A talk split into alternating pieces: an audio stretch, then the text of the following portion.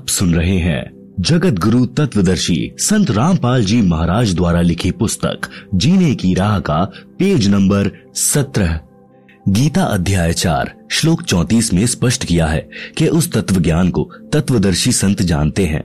उनको दंडवत प्रणाम करने से, नम्रता पूर्वक प्रश्न करने से वे तत्व ज्ञान को जानने वाले ज्ञानी महात्मा तुझे तत्व ज्ञान का उपदेश करेंगे।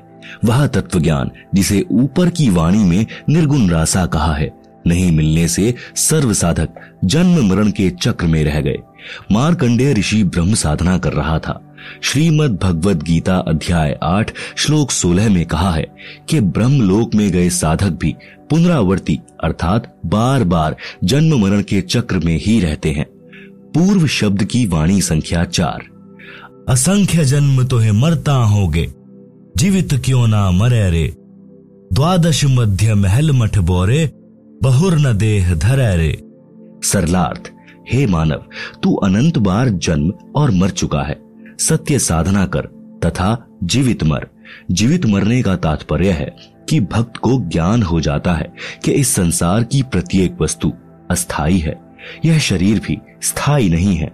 जन्म मृत्यु का बखेड़ा भी भयंकर है। इस संसार में दुख के अतिरिक्त कुछ नहीं है। मानव शरीर प्राप्त करके मोक्ष प्राप्त नहीं किया तो पशु जैसा जीवन जिया।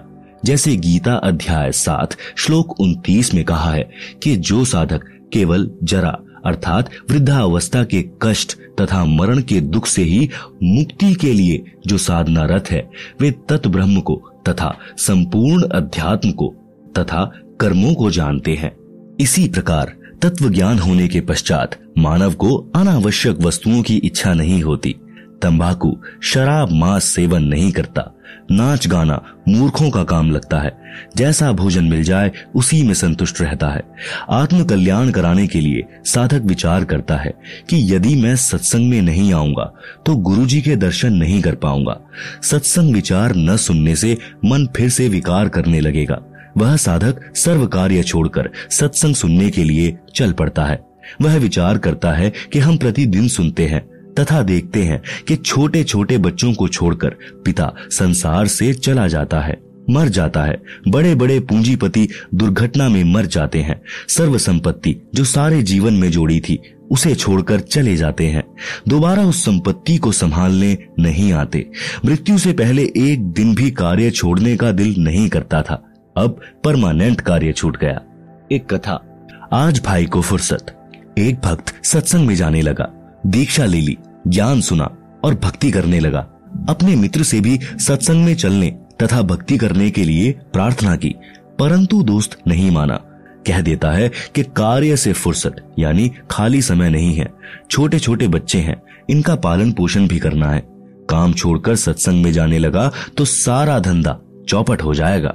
आप सुन रहे हैं जगत गुरु तत्वदर्शी संत रामपाल जी महाराज द्वारा लिखी पुस्तक जीने की राह का पेज नंबर 18।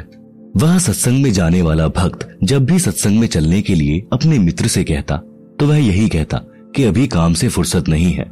1 वर्ष पश्चात उस मित्र की मृत्यु हो गई। उसकी अर्थी उठाकर कुल के लोग तथा नगरवासी चले, साथ साथ सैकड़ों नगर मोहल्ले के व्यक्ति भी साथ साथ चले। सब बोल रहे थे कि राम नाम सत्य है, सत्य बोले गत्य है। भक्त कह रहा था कि राम नाम तो सत्य है, परंतु आज भाई को फुर्सत है। नगरवासी कह रहे थे कि सत्य बोले गत्य है। भक्त कह रहा था कि आज भाई को फुर्सत है। अन्य व्यक्ति उस भक्त से कहने लगे कि ऐसे मत बोल, इसके घर वाले बुरा मानेंगे। भक्त ने कहा कि मैं तो ऐसे ही बोलूंगा। मैंने इस मूर्ख से हाथ जोड़कर प्रार्थना की थी कि सत्संग में चल, कुछ भक्ति कर ले। ये कहता था कि अभी फुर्सत अर्थात खाली समय नहीं है। आज इसको परमानेंट फुर्सत है। छोटे छोटे बच्चे भी छोड़ चला, जिनके पालन पोषण का बहाना करके परमात्मा से दूर रहा। भक्ति करता तो खाली हाथ नहीं जाता, कुछ भक्ति धन लेकर जाता। बच्चों का पालन पोषण तो परमात्मा करता है।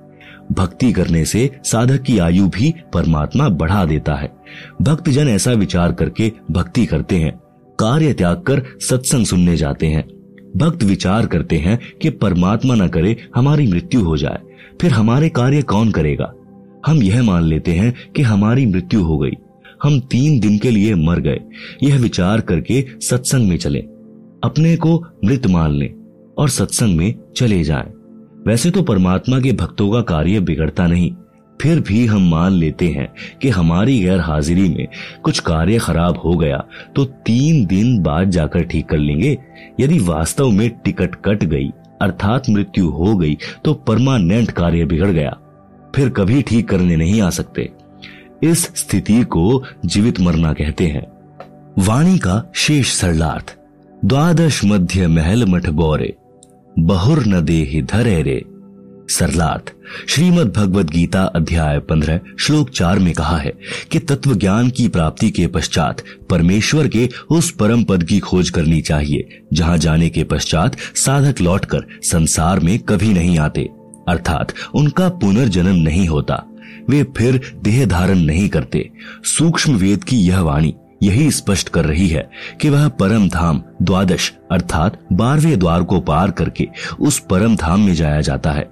आज तक सर्व ऋषि महर्षि संत मंडलेश्वर केवल 10 द्वार बताया करते, परंतु परमेश्वर कबीर जी ने अपने स्थान को प्राप्त कराने का सत्य मार्ग सत्य स्थान स्वयं ही बताया है। उन्होंने 12वां द्वार बताया है। इससे भी स्पष्ट हुआ है कि आज तक यानी सन 2012 तक पूर्व के सब ऋषियों संतों पंथों की भक्ति काल ब्रह्म तक की थी, जिस कारण से जन्म मृत्यु का चक्र चलता रहा। वाणी संख्या 5। दोजख बहिष्ट सभी तय देखे राजपाट के रसिया, 3 लोक से तृप्त नाही यह मन भोगी खसिया। आप सुन रहे हैं जगत गुरु तत्वदर्शी संत रामपाल जी महाराज द्वारा लिखी पुस्तक जीने की राह का पेज नंबर 19। सरलार्थ, तत्व ज्ञान के अभाव में पूर्ण मोक्ष का मार्ग न मिलने के कारण कभी दोजख अर्थात नरक में गए, कभी बहिष्ट अर्थात स्वर्ग में गए, कभी राजा बनकर आनंद लिया।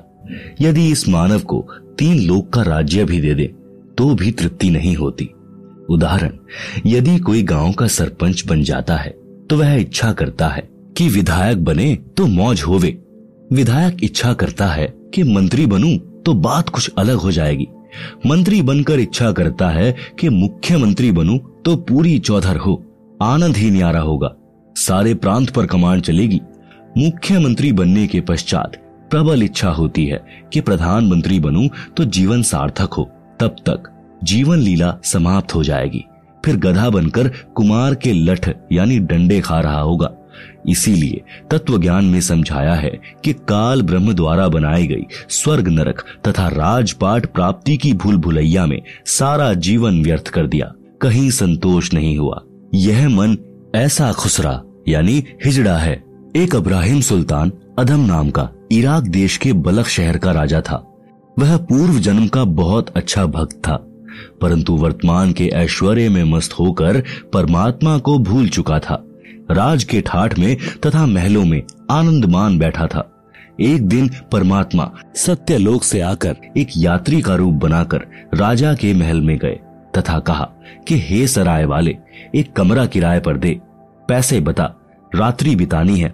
राजा ने कहा, हे भोले यात्री, आपको यह सराय यानी धर्मशाला दिखाई देती है, मैं राजा हूँ और ये मेरा महल है।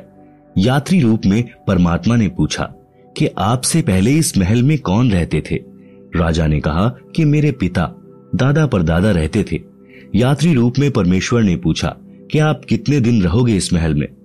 राजा ने कहा कि एक दिन मैं भी चला जाऊंगा इन्हें छोड़कर।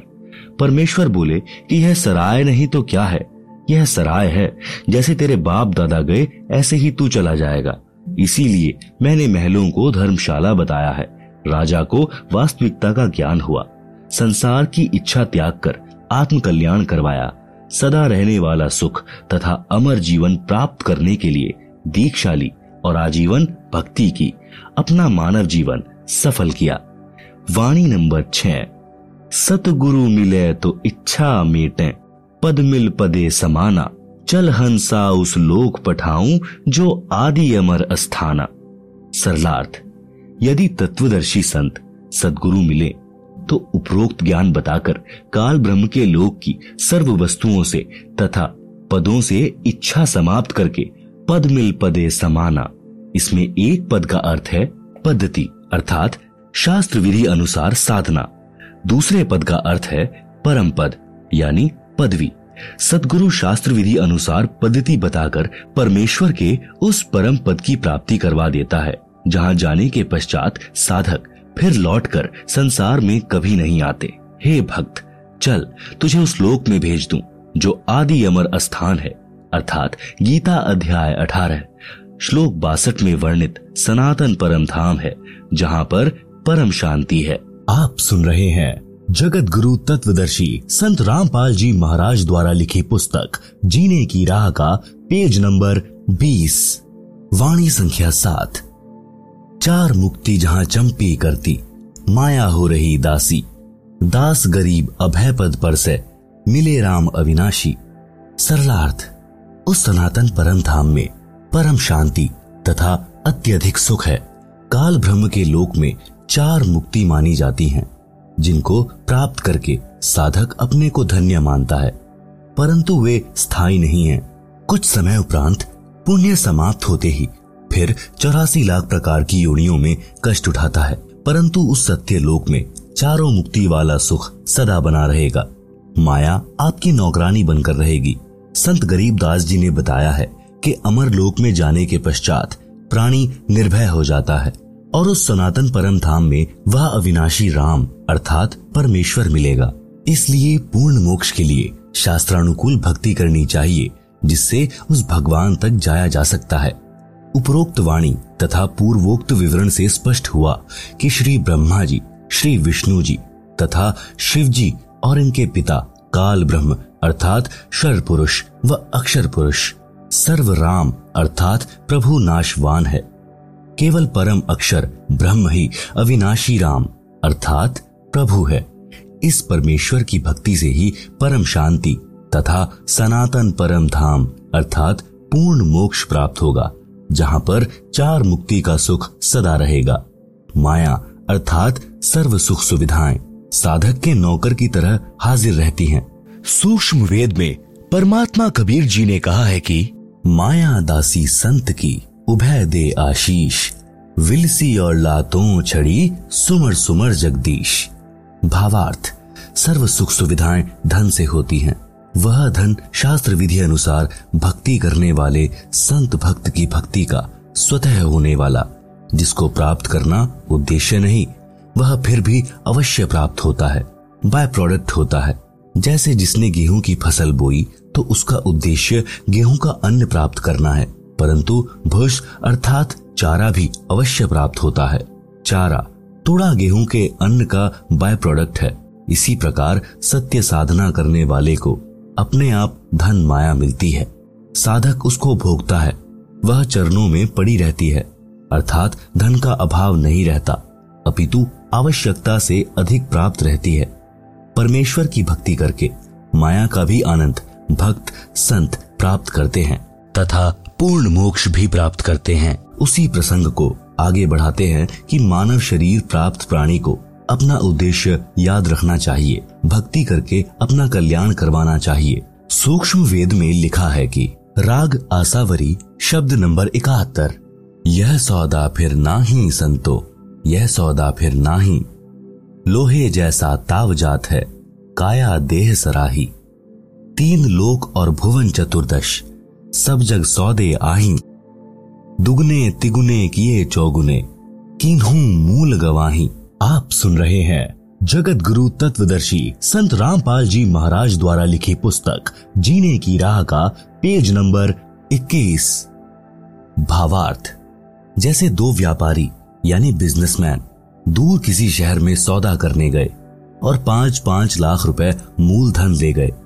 एक ने अपने धन का सदुपयोग किया, धर्मशाला या होटल में किराए पर कमरा लिया, सामान खरीदा और महंगे मोल बेचा, जिससे उसने 20 लाख रुपए और कमा लिए। 2 वर्ष में वापिस अपने घर आ गया, सब जगह प्रशंसा हुई और धनी बन गया। दूसरे ने भी होटल या धर्मशाला में कमरा किराए पर लिया, शराब पीने लगा, वैश्याओं के नृत्य देखता, खाता और सो जाता। उसने अपना मूलधन 5 लाख रुपए भी नष्ट कर दिया। वापस घर आया तो ऋण यानी कर्जा हो गया।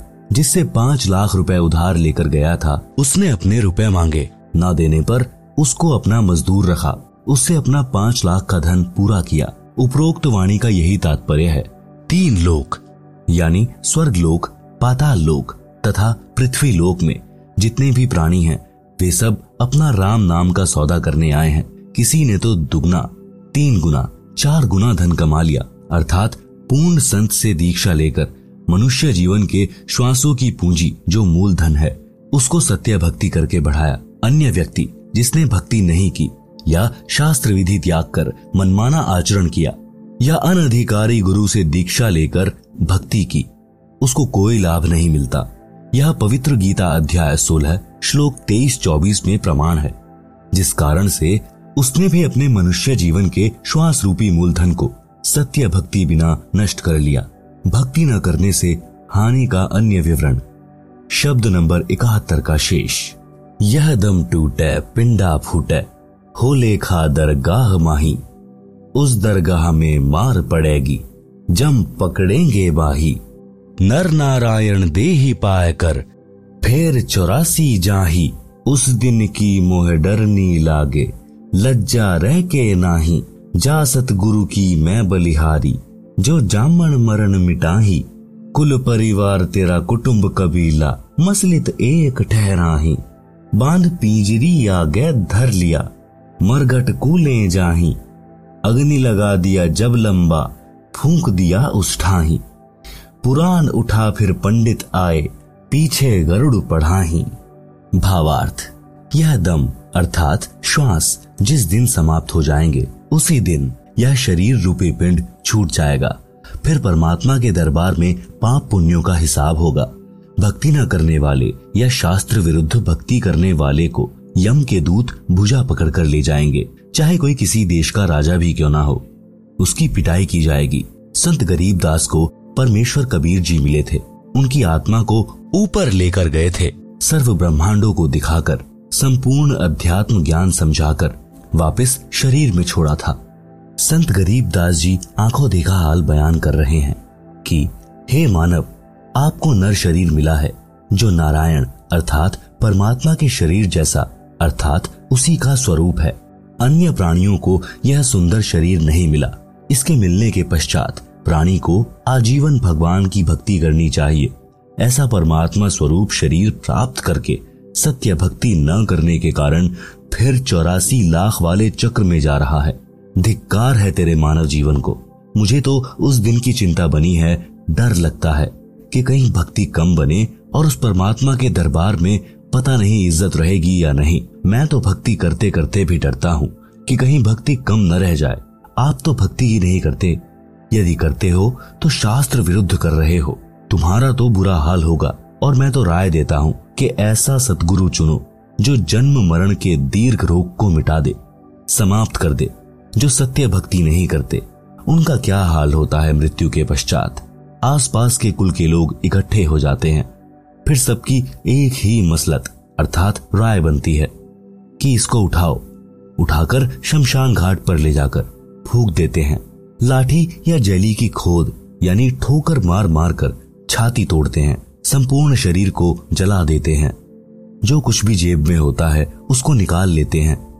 फिर शास्त्र विधि त्याग कर मनमाना आचरण कराने और करने वाले उस संसार से चले गए। जीव के कल्याण के लिए गुरु गरुड़ पुराण का पाठ करते हैं।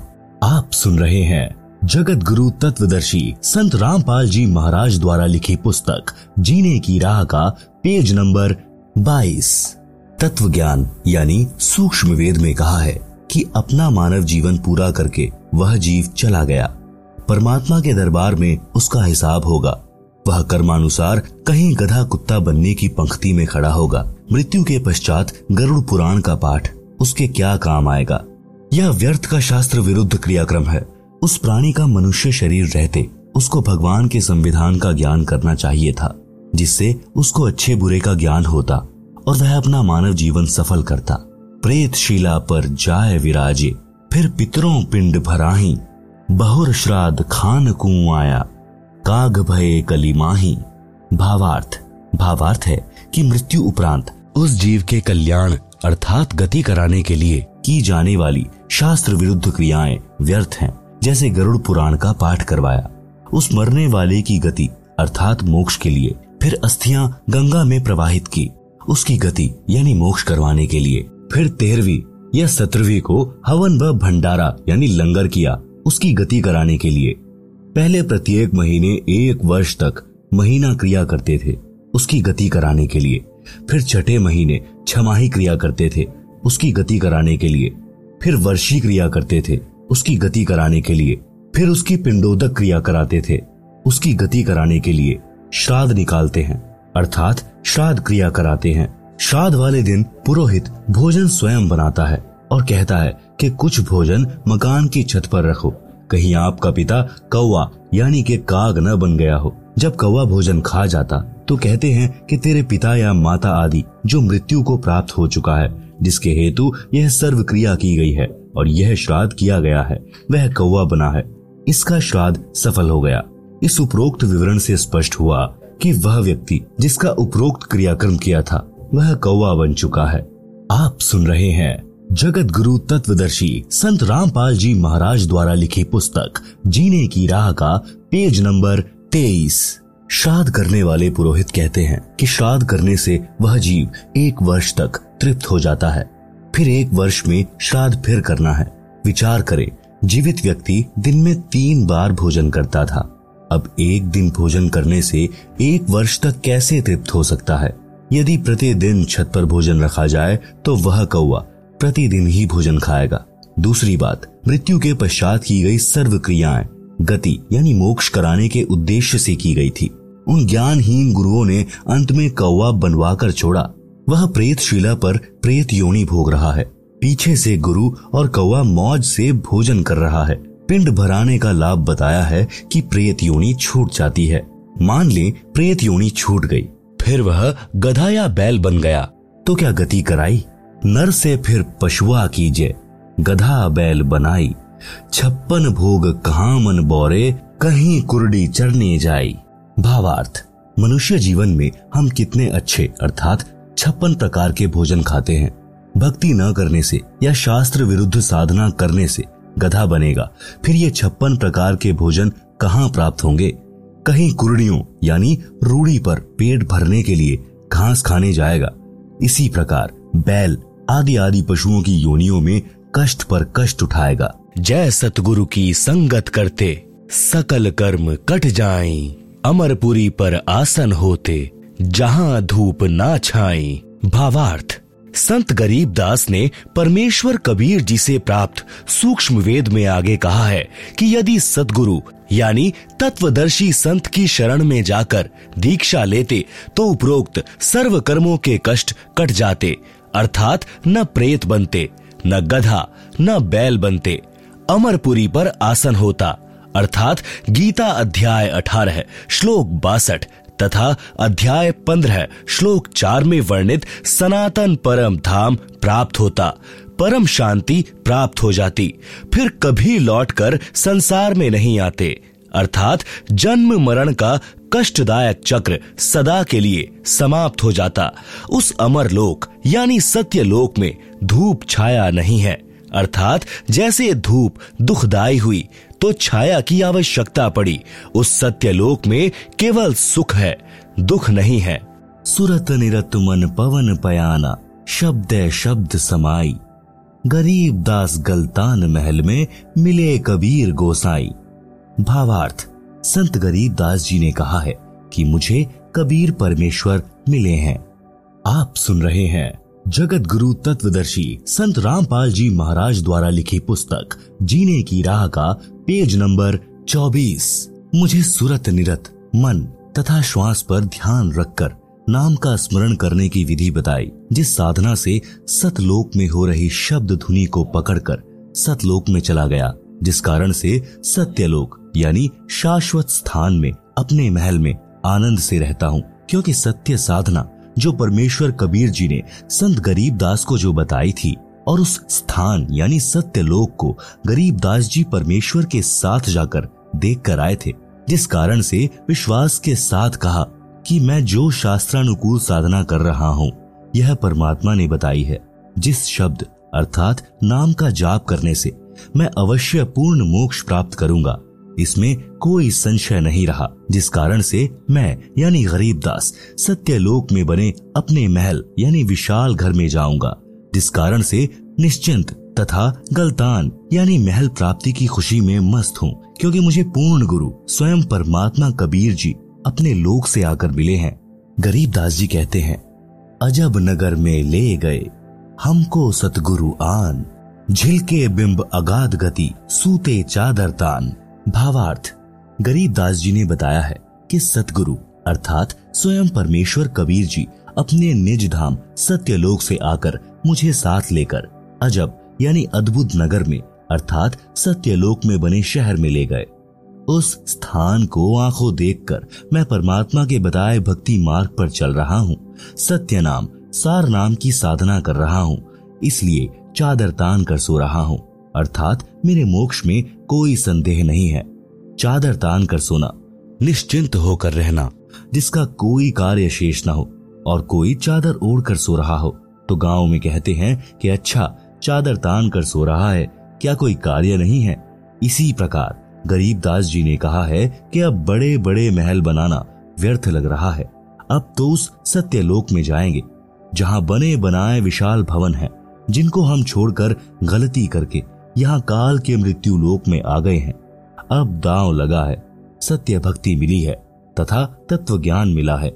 सज्जनों, वह सत्य भक्ति वर्तमान में मेरे रामपाल दास जी के पास है, जिससे इस दुखों के घर संसार से पार होकर वह परम शांति तथा शाश्वत स्थान यानी सनातन परम धाम प्राप्त हो जाता है, जिसके विषय में गीता अध्याय 18 श्लोक 62 में कहा है तथा गीता अध्याय 15 श्लोक 4 में कहा है कि तत्वदर्शी संत से तत्व ज्ञान प्राप्त करके उस तत्व ज्ञान से अज्ञान का नाश करके उसके पश्चात परमेश्वर के उस परम पद की खोज करनी चाहिए, जहां जाने के पश्चात साधक फिर लौटकर संसार में कभी नहीं आता। भक्ति न करने से बहुत दुख होगा। सूक्ष्म वेद में कहा है, यह संसार समझदा आना ही कहंदा शाम दोपहरे नू, गरीब दास ये वक्त जात है रोवोगे इस पहरे नू। आप सुन रहे हैं जगत गुरु तत्वदर्शी संत रामपाल जी महाराज द्वारा लिखी पुस्तक जीने की राह का पेज नंबर 25। भावार्थ, आध्यात्मिक ज्ञान के अभाव में परमात्मा के विधान से अपरिचित होने के कारण यह प्राणी इस दुखों के घर संसार में महान कष्ट झेल रहा है और इसी को सुख स्थान मान रहा है। जैसे एक व्यक्ति जून के महीने में दिन के 12 या 1 बजे हरियाणा प्रांत में शराब पीकर चिलचिलाती धूप में गिरा पड़ा है, पसीनों से बुरा हाल है, रेत शरीर से लिपटा है। एक व्यक्ति ने कहा, हे भाई उठ, तुझे वृक्ष के नीचे बैठा दूं, तू यहाँ पर गर्मी में जल रहा है। शराबी बोला कि मैं बिल्कुल ठीक हूँ, मौज हो रही है, कोई कष्ट नहीं है। एक व्यक्ति किसी कारण कोर्ट में गया, वहां उसका रिश्तेदार मिला, एक दूसरे से कुशल मंगल पूछी, दोनों ने कहा सब ठीक है, मौज है। एक व्यक्ति का एक लौता पुत्र बहुत रोगी था, उसको पीजीआई में भर्ती करा रखा था, लड़के की बचने की आशा बहुत कम थी। ऐसी स्थिति में माता पिता की क्या दशा होती है, आसानी से समझी जा सकती है। रिश्तेदार मिलने आए और पूछा कि बच्चे का क्या हाल है। पिता ने बताया कि बचने का भरोसा नहीं। फिर पूछा, और कुशल मंगल है? पिता ने कहा कि सब मौज है। विचार करें, शराब के नशे में घोर धूप के ताप को झेल रहा था, फिर भी कह रहा था कि मौज हो रही है। कोर्ट कचहरियों में जो रिश्तेदार मिले, दोनों ही कह रहे थे कि सब मौज है। विचार करें, जो व्यक्ति कोर्ट के कोल्हू में फंसा है, उसको स्वप्न में भी सुख नहीं होता, फिर भी दोनों कह रहे थे कि मौज है, अर्थात आनंद है। जिस व्यक्ति का इकलौता पुत्र मृत्युशैया पर हो, उसको मौज कैसी? इसलिए सूक्ष्म वेद में कहा है कि इस दुखालय संसार में यह प्राणी महाकष्ट को सुख मान रहा है। यह संसार समझदा आना ही कहंदा शाम दोपहरे नू, गरीब दास ये वक्त जात है रोवोगे इस पहरे नू। भावार्थ, संत गरीब दास जी ने बताया है कि मनुष्य जन्म प्राप्त करके जो व्यक्ति भक्ति नहीं करता, वह कुत्ते, गधे आदि आदि की योनि में कष्ट उठाता है। कुत्ता रात्रि में आसमान की ओर मुख करके रोता है। इसलिए गरीब दास जी ने बताया है कि यह मानव शरीर का वक्त एक बार हाथ से निकल गया और भक्ति नहीं की तो इस समय यानी इस पहरे को याद करके रोया करोगे।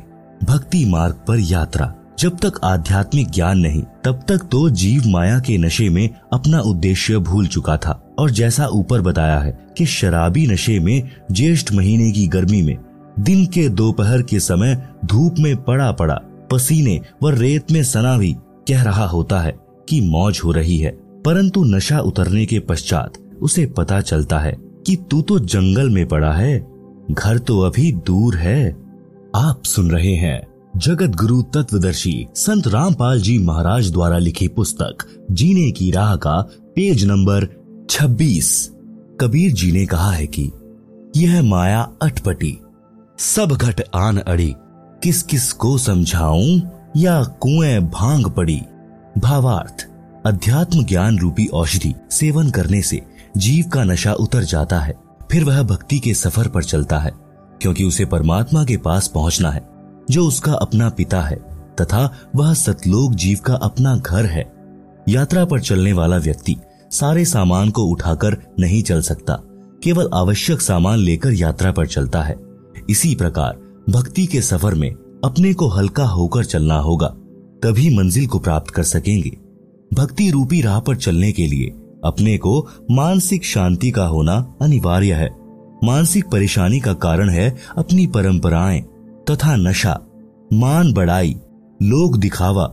यह भार व्यर्थ के लिए खड़े हैं, जैसे बड़ी कोठी, बड़ी महंगी कार, श्रृंगार करना, महंगे आभूषण यानी स्वर्ण के आभूषण संग्रह करना, विवाह में दहेज लेना देना, बैंड बाजे डीजे बजाना, गुरचड़ी के समय पूरे परिवार का बेशर्मों की तरह नाचना, मृत्यु भोज करना, बच्चे के जन्म पर खुशी मनाना, खुशी के अवसर पर पटाखे जलाना, फिजूल खर्ची करना आदि आदि जीवन के भक्ति सफर में बाधक होने के कारण त्यागने पड़ेंगे। विवाह कैसे करें? जैसे श्री देवी दुर्गा जी ने अपने तीनों पुत्रों श्री ब्रह्मा जी, श्री विष्णु जी तथा श्री शिव जी का विवाह किया था, इसी पुस्तक में आगे पढ़ेंगे। मेरे यानी लेखक के अनुयायी ऐसे ही करते हैं। 17 मिनट की असुर निकंदन रामायणी है। फेरों के स्थान पर उसको बोला जाता है, जो करोड़ गायत्री मंत्र यानी ओम भूर्भुवः से उत्तम तथा लाभदायक है, जिसमें विश्व के सर्व देवी देव तथा पूर्ण परमात्मा का आह्वान तथा स्तुति प्रार्थना है, जिस कारण से सर्व शक्तियां उस विवाह वाले जोड़े की सदा रक्षा तथा सहायता करते हैं। इससे बेटी बची रहेगी, जीने की सुगम राह हो जाएगी। विवाह में प्रचलित वर्तमान परंपरा का त्याग। विवाह में व्यर्थ का खर्चा त्यागना पड़ेगा, जैसे बेटी के विवाह में बड़ी बारात का आना, दहेज देना, यह व्यर्थ परंपरा है, जिस कारण से बेटी परिवार पर भार मानी जाने लगी है और उसको गर्भ में ही मारने का सिलसिला शुरू है, जो माता पिता के लिए महापाप का कारण बनता है। बेटी देवी का स्वरूप है। हमारी कुपरंपराओं ने बेटी को दुश्मन बना दिया।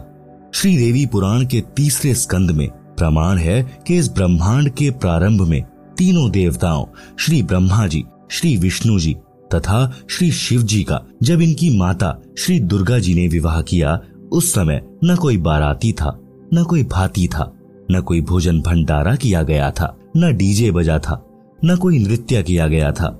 श्री दुर्गा जी ने अपने बड़े पुत्र श्री ब्रह्मा जी से कहा कि हे ब्रह्मा, यह सावित्री नाम की लड़की तुझे तेरी पत्नी के रूप में दी जाती है, इसे ले जाओ और अपना घर बसाओ। इसी प्रकार अपने बीच वाले पुत्र श्री विष्णु जी से लक्ष्मी जी तथा छोटे बेटे श्री शिव जी को पार्वती जी को देकर कहा कि ये तुम्हारी पत्नियां हैं, इनको ले जाओ और अपना अपना घर बसाओ। तीनों अपनी अपनी पत्नियों को लेकर अपने अपने लोक में चले गए, जिससे विश्व का विस्तार हुआ। आप सुन रहे हैं जगत गुरु तत्वदर्शी संत रामपाल जी महाराज द्वारा लिखी पुस्तक जीने की राह का पेज नंबर 27। शंका समाधान। कुछ व्यक्ति कहते हैं कि पार्वती जी की मृत्यु हो गई थी, उस देवी का पुनर्जन्म राजा दक्ष के घर हुआ था। युवा होने पर देवी सती यानी पार्वती जी ने नारद के बताने के पश्चात श्री शिव जी को पति बनाने का दृढ़ संकल्प कर लिया और अपनी माता जी के माध्यम से अपनी इच्छा पिता दक्ष को बताई। तो राजा दक्ष ने कहा कि वह शिव जी मेरा दामाद बनने योग्य नहीं है, क्योंकि वह नग्न रहता है, केवल एक मृगछाल पर्दे पर बांधता है, शरीर पर राख लगाकर भांग के नशे में रहता है, सर्पों को साथ रखता है। ऐसे व्यक्ति से मैं अपनी बेटी का विवाह करके जगत में हंसी का पात्र नहीं बनूंगा। परंतु देवी पार्वती भी जिद की पक्की थी। उसने अपनी इच्छा श्री शिवजी के पास भिजवा दी और कहा कि मैं आपसे विवाह करना चाहती हूँ। राजा दक्ष ने पार्वती जी का विवाह किसी अन्य के साथ निश्चित कर रखा था। उसी दिन श्री शिव जी अपने साथ हजारों की संख्या में भूत प्रेत भैरव तथा अपने गणों को लेकर विवाह मंडप पर पहुंच गए। राजा दक्ष के सैनिकों ने विरोध किया। शिव की सेना और दक्ष की सेना में युद्ध हुआ। पार्वती ने शिव जी को वरमाला पहना दी। पार्वती को बलपूर्वक लेकर श्री शिव जी कैलाश पर्वत पर अपने घर ले गए। कुछ व्यक्ति कहते हैं कि देखो, श्री शिव जी भी भव्य बारात लेकर पार्वती से विवाह करने आए थे, इसलिए बारात की परंपरा पुरातन है, इसलिए बारात बिना विवाह की शोभा नहीं होती। इसका उत्तर यह है कि यह विवाह नहीं था, यह तो प्रेम प्रसंग था। श्री शिवजी बारात नहीं सेना लाए थे, पार्वती को बलपूर्वक उठाकर ले जाने के लिए। विवाह की पुरातन परंपरा श्री देवी महापुराण के 3रे स्कंद में है, जो ऊपर बता दी है। बेटियों तथा बेटों को चाहिए कि अपने माता पिताजी की इच्छा अनुसार विवाह करे। प्रेम विवाह महाक्लेश का कारण बन जाता है। जैसे भगवान शिव जी और पार्वती जी का किसी बात पर मनमुटाव हो गया, शिव जी ने पार्वती जी से पत्नी व्यवहार बंद कर दिया तथा बोलचाल भी बंद कर दी। पार्वती ने सोचा कि अब यह घर मेरे लिए नरक हो गया है, इसलिए कुछ दिन अपनी माँ के पास चली जाती हूँ। पार्वती जी अपने पिता दक्ष के घर मायके में चली गई। उस दिन राजा दक्ष ने एक हवन यज्ञ का आयोजन किया हुआ था। राजा दक्ष ने अपनी बेटी का सत्कार नहीं किया तथा कहा कि आज क्या लेने आई हो, देख लिया उसका प्रेम, चली जा घर से। पार्वती जी ने अपनी माता से श्री शिवजी के नाराज होने की कथा बता दी थी। माता ने अपने पति दक्ष को सब बताया था।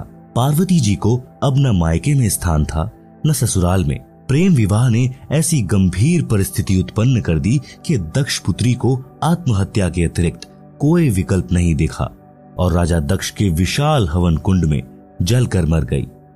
धार्मिक अनुष्ठान का नाश किया, अपना अनमोल मानव जीवन खोया, पिता का नाश कराया, क्योंकि जब श्री शिवजी को पता चला तो वे अपनी सेना लेकर पहुंचे और अपने ससुर दक्ष जी की गर्दन काट दी, बाद में बकरे की गर्दन लगाकर जीवित किया। उस प्रेम विवाह ने कैसा घमासान मचाया। शिव सेना को बारात बताकर कुप्रथा को जन्म दिया गया है और यह प्रसंग प्रेम विवाह रूपी कुप्रथा का जनक है, जो समाज के नाश का कारण है। विवाह जो सुप्रथा से हुआ, वह आज तक सुखी जीवन जी रहे हैं, जैसे श्री ब्रह्मा जी तथा श्री विष्णु जी।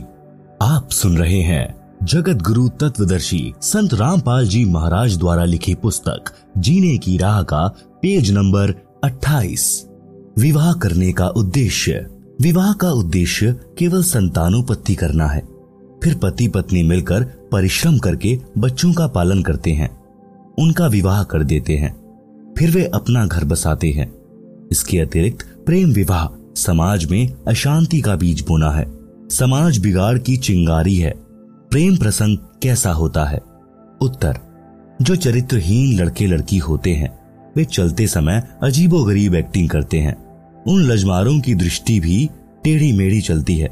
कभी बनावटी मुस्कुराना, मुड़ मुड़ कर आगे पीछे देखना, चटक मटक कर चलना उन पाप आत्माओं का शौक होता है, जो अंत में प्रेम विवाह का रूप बन जाता है। बाद में उनको पता चलता है कि दोनों के अन्य भी प्रेमी प्रेमिकाएं थी। फिर उनकी दशा भगवान शिव जी पार्वती वाली होती है, न घर के रहते हैं न घाट के।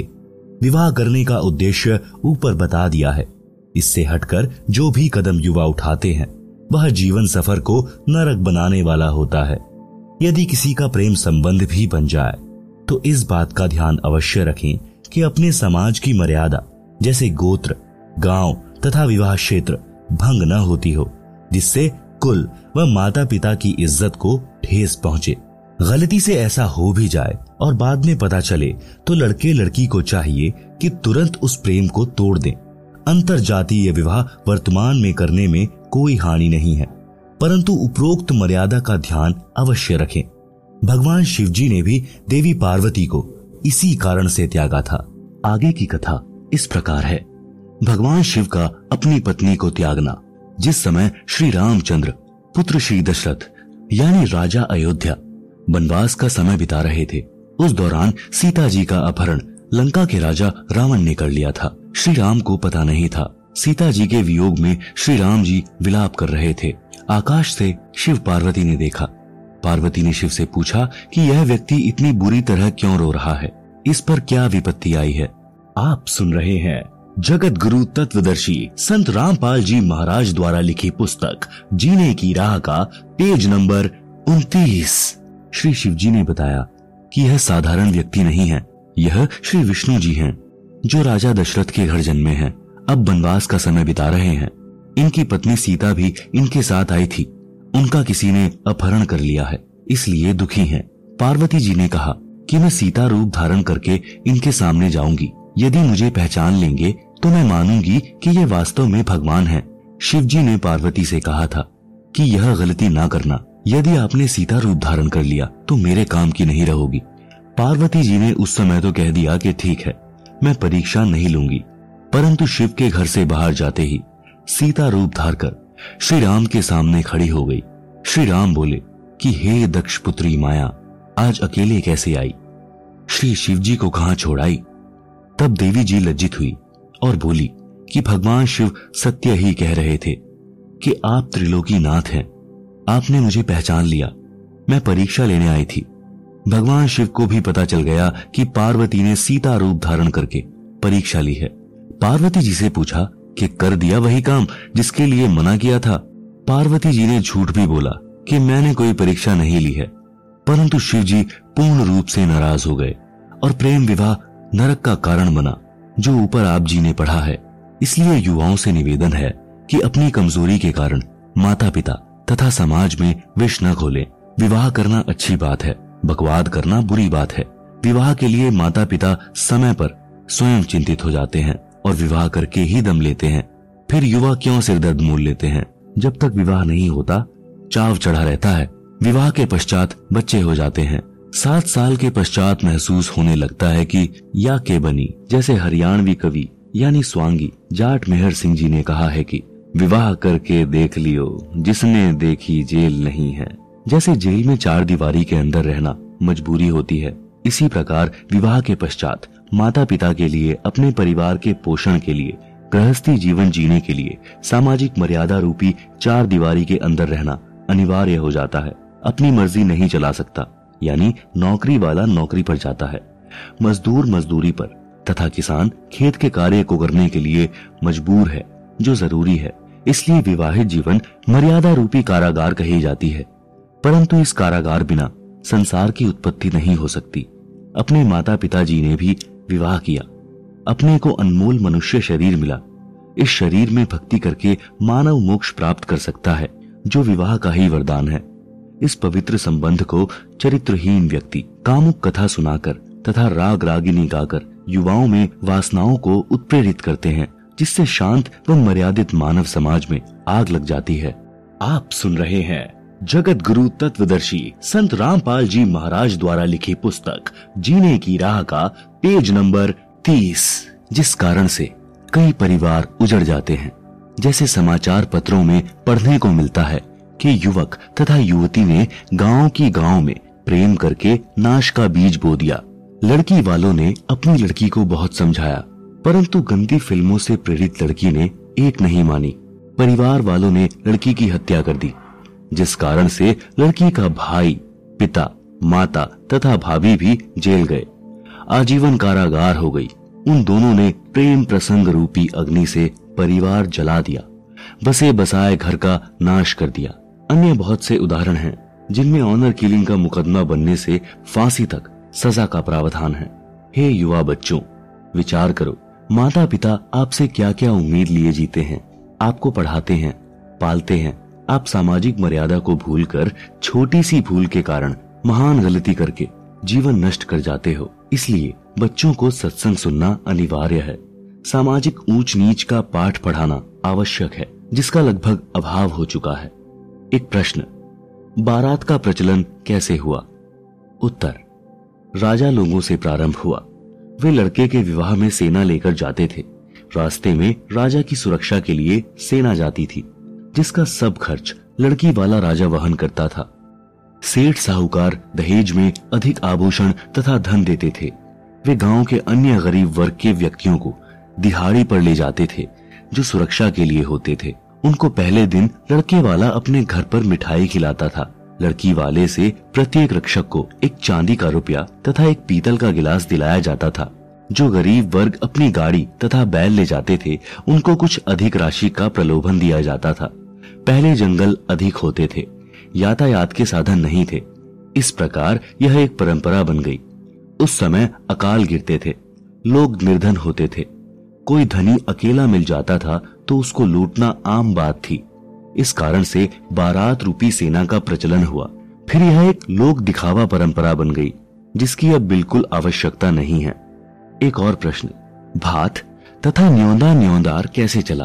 उत्तर, उसका मूल भी बारात का आना, दहेज का देना, बारात ले जाने के लिए लड़के वाले द्वारा मिठाई खिलाना, लड़की वाले के लिए भी उस बारात के लिए मिठाई तथा रुपया गिलास देना आदि के कारण भात तथा न्योता यानी न्योंदा प्रथा प्रारंभ हुई।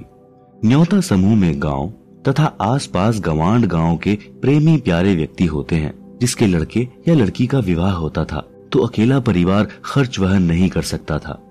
उसके लिए लगभग 100 या अधिक सदस्य उस समूह में होते हैं। जिसके बच्चे का विवाह होता था तो सब सदस्य अपनी वित्तीय स्थिति अनुसार न्योता यानी धनराशि विवाह वाले के पिता को देते थे। कोई 100 रुपए, कोई 200 रुपए, कोई कम, कोई अधिक, जो एक प्रकार का निशुल्क उधार होता है। उस पर ब्याज नहीं देना पड़ता। सबका न्योते का धन लिखा जाता है। प्रत्येक सदस्य की बही यानी डायरी में प्रत्येक विवाह पर दिया न्योता लिखा होता है।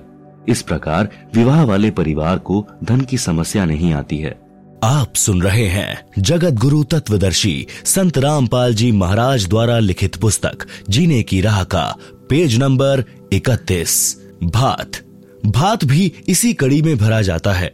बहन के बच्चों के विवाह में कुछ कपड़े तथा नकद धन देना यानी भाई द्वारा की गई सहायता भात कहा जाता है। जो धन बहन को लौटाना नहीं होता। जिन बहनों के भाई नहीं हैं, वे उस दिन अति दुखी होती हैं, एकांत में बैठकर रोती हैं। पीलिया, लड़की को संतान उत्पन्न होने पर मायके वालों की ओर से जच्चा के लिए घर का देशी शुद्ध घी, कुछ गोंद यानी घी, आटा भूनकर गोला अजवाइन काली मिर्च का मिश्रण गोंद कहलाता है। नवजात बच्चे के छोटे छोटे कपड़े यानी झुगले भी मायके वाले तथा लड़की की ननंदों द्वारा लाए जाते हैं। यह परंपरा है जो कपड़े 1 वर्ष के पश्चात व्यर्थ हो जाते हैं। इस तरह की परंपरा को त्यागना है, क्योंकि जीवन के सफर में व्यर्थ का भार है। आप अपनी बेटी की सहायता कर सकते हैं, जैसे गाय भैंस लेनी है। बेटी की वित्तीय स्थिति कमजोर है तो उसको नकद रुपए दे सकते हैं, परंतु विवाह के समय नहीं।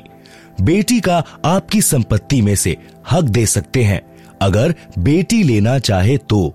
बेटी को चाहिए कि आवश्यकता पड़ने पर धन ले ले, परंतु फिर लौटा दे। परमात्मा पर विश्वास रखें, आपका सम्मान बना रहेगा। समाधान, इन सब का समाधान है कि विवाह को सूक्ष्म वेद के अनुसार किया जाए। आप जी ने 4 वेद सुने हैं, यजुर्वेद, ऋग्वेद, सामवेद तथा अथर्ववेद, परंतु 5वां वेद सूक्ष्म वेद है, जो स्वयं पूर्ण ब्रह्म जी ने पृथ्वी पर प्रकट होकर अपने मुख कमल से अमृतवाणी द्वारा प्रदान किया है। मेरे यानी रामपाल दास के अनुयायी उसी 5वें वेद के अनुसार विवाह रस्म करते हैं, जिसमें कोई उपरोक्त परंपरा की आवश्यकता नहीं पड़ती।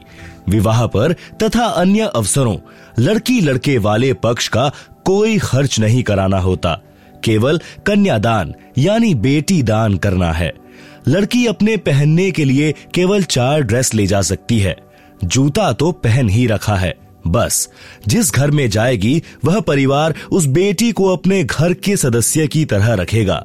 अपने घर की वित्तीय स्थिति के अनुसार अन्य सदस्य के समान सर्व आवश्यक वस्तुएं उपलब्ध कराएगा। बेटी अपने माता पिता भाई भाभी पर कोई भार नहीं बनेगी। जब कभी अपने मायके आएगी तो कोई सूट तथा नकद नहीं लेगी, जिस कारण से भाभी भाई को भी प्यारी लगेगी। भाभी को ननंद इसलिए खटकती है कि आ गई, 4-5 हजार खर्च करवा कर जाएगी, परंतु हमारी बेटी सम्मान के साथ आएगी और सम्मान के साथ लौट जाएगी। अपने मायके वालों से कोई वस्तु नहीं लेगी, जिससे दोनों पक्षों का परस्पर अधिक प्रेम सदा बना रहेगा। भक्ति भी अच्छी होगी। इस प्रकार जीने की यथार्थ राह पर चलकर हम शीघ्र मंजिल पर यानी मोक्ष तक पहुंचेंगे।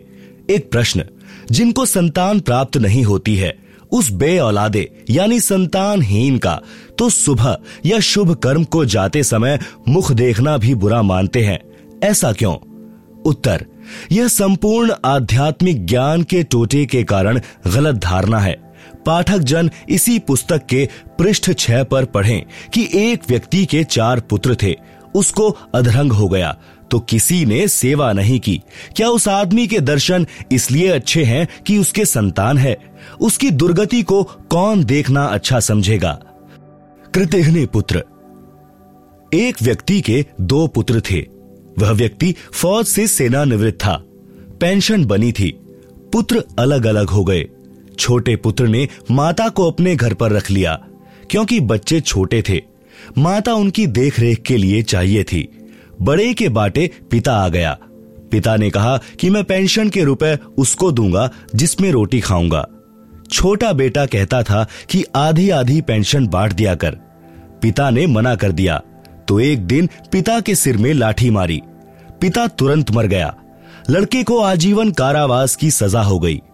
व्यक्ति को पुत्र प्राप्त होने के कारण उसके दर्शन शुभ माने जाते थे, जिसके साथ अशुभ हो गया।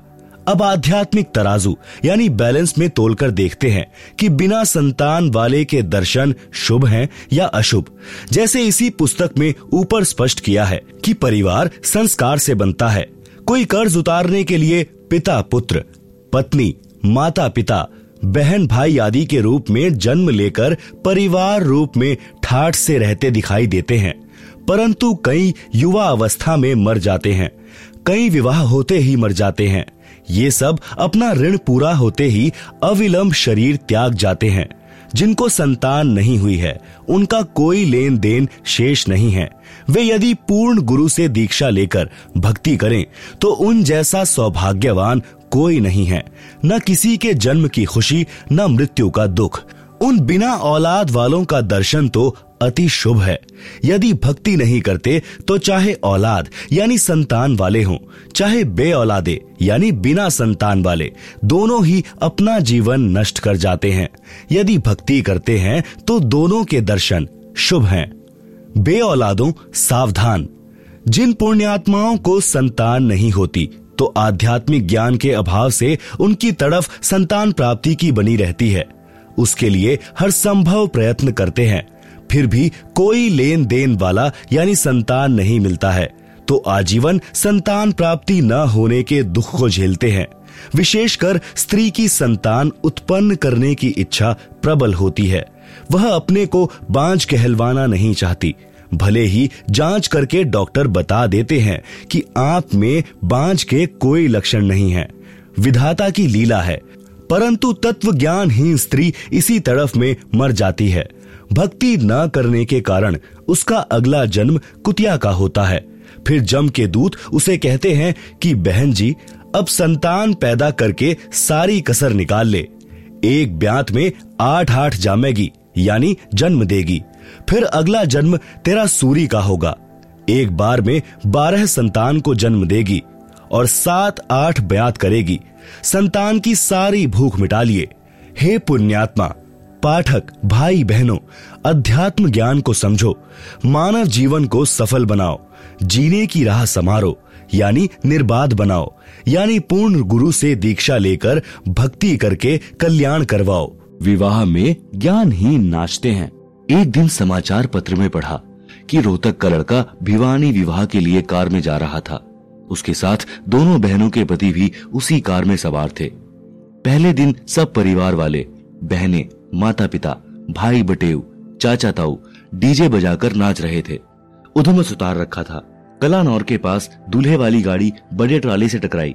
सर्व कार के यात्री मारे गए, दूल्हा मरा, दोनों बहनें विधवा हुई, एक ही पुत्र था, सर्वनाश हो गया। अब नाच लो डीजे बजाकर। परमात्मा की भक्ति करने से ऐसे संकट टल जाते हैं। इसलिए मेरे रामपाल दास के अनुयायियों को सख्त आदेश है कि परमात्मा से डरकर कार्य करो, सामान्य विधि से विवाह करो। इस गंदे लोक यानी काल के लोक में एक पल का विश्वास नहीं कि कब बिजली गिर जाए। एक कथा, संतों की शिक्षा। एक गांव का व्यक्ति पहली बार श्री नानक देव जी के पास गया। उसने देखा कि संत जी मायूस अवस्था में एकांत में बैठे थे, स्मरण कर रहे थे। उस आदमी ने सतनाम वाहेगुरु बोला। श्री नानक जी ने भी उत्तर दिया, भोजन करवाया, ज्ञान विचार सुनाए। वह व्यक्ति चला गया। एक दिन फिर वही व्यक्ति आया और बोला, महाराज जी आप कभी खुश दिखाई नहीं देते, क्या कारण है? संत नानक जी ने कहा कि न जाने काल की कर डारे, किस विधि ढल जा पासावे, जिन्हाते सिरते मौत खुड़कदी, उन्हानु केड़ा हांसावे। भावार्थ, संत नानक जी ने कहा कि हे भाई, इस मृत्यु लोक में सब नाशवान है, पता नहीं किसकी जाने की बारी कब आ जाए। इसलिए जिनके सिर पर मौत गर्ज रही हो, उस व्यक्ति का नाचना गाना, हंसी मजाक कैसे अच्छा लगेगा। मूर्ख या नशे वाला व्यक्ति इस गंदे लोक में खुशी मनाता है। जैसे एक व्यक्ति की पत्नी को विवाह के 10 वर्ष पश्चात पुत्र हुआ, उसके उत्पन्न होने की खुशी में लड्डू बनाए, बैंड बाजे बजाए, उधमस उतार दिया। अगले वर्ष जन्मदिन को ही मृत्यु हो गई। कहां तो जन्मदिन की खुशी की तैयारी थी, कहां रोआ पीटी शुरू हो गई, घर नरक बन गया। अब मना लो खुशी। वह व्यक्ति सच्चाई सुनकर कांप गया और बोला कि हे प्रभु, आपकी बातें सत्य हैं, परंतु क्या आप कभी खुशी नहीं मनाते? आप सुन रहे हैं जगत गुरु तत्वदर्शी संत रामपाल जी महाराज द्वारा लिखी पुस्तक जीने की राह का पेज नंबर 34। श्री नानक जी ने उत्तर दिया कि खुशी मनाता हूँ। साधु मिले साढ़े शादी हुंदी, बिछुड़दा दिलगीरी वे, अखदे नानक सुनो जिहाना, मुश्किल हाल फकीरी वे। भावार्थ, जब मेरे शिष्य सत्संग सुनने आते हैं तो साध संगत को देखकर मेरे को खुशी होती है कि सब भक्ति पर लगे हैं, कोई विचलित नहीं हुआ है। जब ये सत्संग के पश्चात जाते हैं तो मायूसी छा जाती है कि कहीं कोई सिर फिरा इनको भ्रमित करके परमात्मा से दूर न कर दे। श्री नानक जी ने कहा कि ज्ञानहीन संतों ने फकीरी यानी भक्ति को कठिन बना दिया है। वे पूर्ण मोक्ष मार्ग जानते नहीं, भ्रमित करने को गुरु बने हैं, जो मीठी मीठी बातें बनाकर मेरे भक्तों को काल के जाल में ले जाते हैं। इसलिए जब तक वे पुनः सत्संग में सब नहीं आते तो मुझे चिंता बनी रहती है। सब आ जाते हैं तो खुशी होती है, परंतु हम नाचते गाते नहीं, दिल में महसूस करते हैं। मौत को कभी नहीं भूलते। कबीर जी ने कहा है, मौत बिसारी मूर्खा, अचरज किया कौन, तन मिट्टी में मिल जाएगा, ज्यों आटे में लौन। शब्दार्थ, हे मूर्ख मानव, तूने कैसा आश्चर्य कर रखा है कि मृत्यु को भूला है। तेरा शरीर एक दिन मृत्यु को प्राप्त होकर मिट्टी में मिल जाएगा। तेरा नाम निशान यानी चिन्ह भी दिखाई नहीं देगा, जैसे आटे में नमक मिलने पर दिखाई नहीं देता। भावार्थ है कि मृत्यु का दिन भूलकर ही मनुष्य यानी स्त्री पुरुष स्वार्थवश गलतियां करता है और संसार में बेफिक्र रहता है। यदि मृत्यु याद है तो मानव कभी पाप व गफलत नहीं कर सकता। अन्य उदाहरण, एक सेठ एक दिन एक संत के आश्रम में गया। संत की कृपा से उसको अच्छा लाभ हो गया। वह सेठ सेब, संतरों, केलों का बड़ा थैला भर कर गया। संत जी ने एक टोकरे में डाल दिए जिसमें फल प्रसाद रखते थे। सेठ 2 दिन बाद गया तो टोकरा फलों से भरा था। कुछ प्रसाद संत ने भक्तों को बांट दिया। कुछ भक्त फल प्रसाद लाए, वह टोकरे में डाल दिया। सेठ ने संत से कहा कि महाराज आप फल क्यों नहीं खाते? संत जी बोले कि मेरे को मौत दिखाई देती है, इसलिए खाया नहीं जाता। सेठ ने पूछा, महाराज कब जा रहे हो संसार से? संत जी बोले, आज से 40 वर्ष पश्चात मेरी मृत्यु होगी। सेठ बोले, हे महाराज, यूं तो सबने मरना है, फिर क्यों डरना? यह भी कोई बात हुई? इस तरह तो आम आदमी भी नहीं डरता, आप क्या बात कर रहे हो? सेठ जी दूसरे तीसरे दिन आए और इसी तरह की बात करें। उस नगरी का राजा भी उस संत जी का भक्त था। संत जी ने राजा से कहा कि आपकी नगरी में किरोड़ी मल सेठ है, चंदन की लकड़ी की दुकान है, उसको फांसी की सजा सुना दो और 1 महीने बाद चांदवी 14 को फांसी का दिन रख दो। जेल में सेठ की कोठरी यानी कक्ष में फलों की टोकरी भरी रहे तथा दूध का लोटा 1 सेर यानी 1 किलोग्राम का भरा रहे। खाने को खीर, हलवा, पूरी, रोटी तथा सब्जी देना।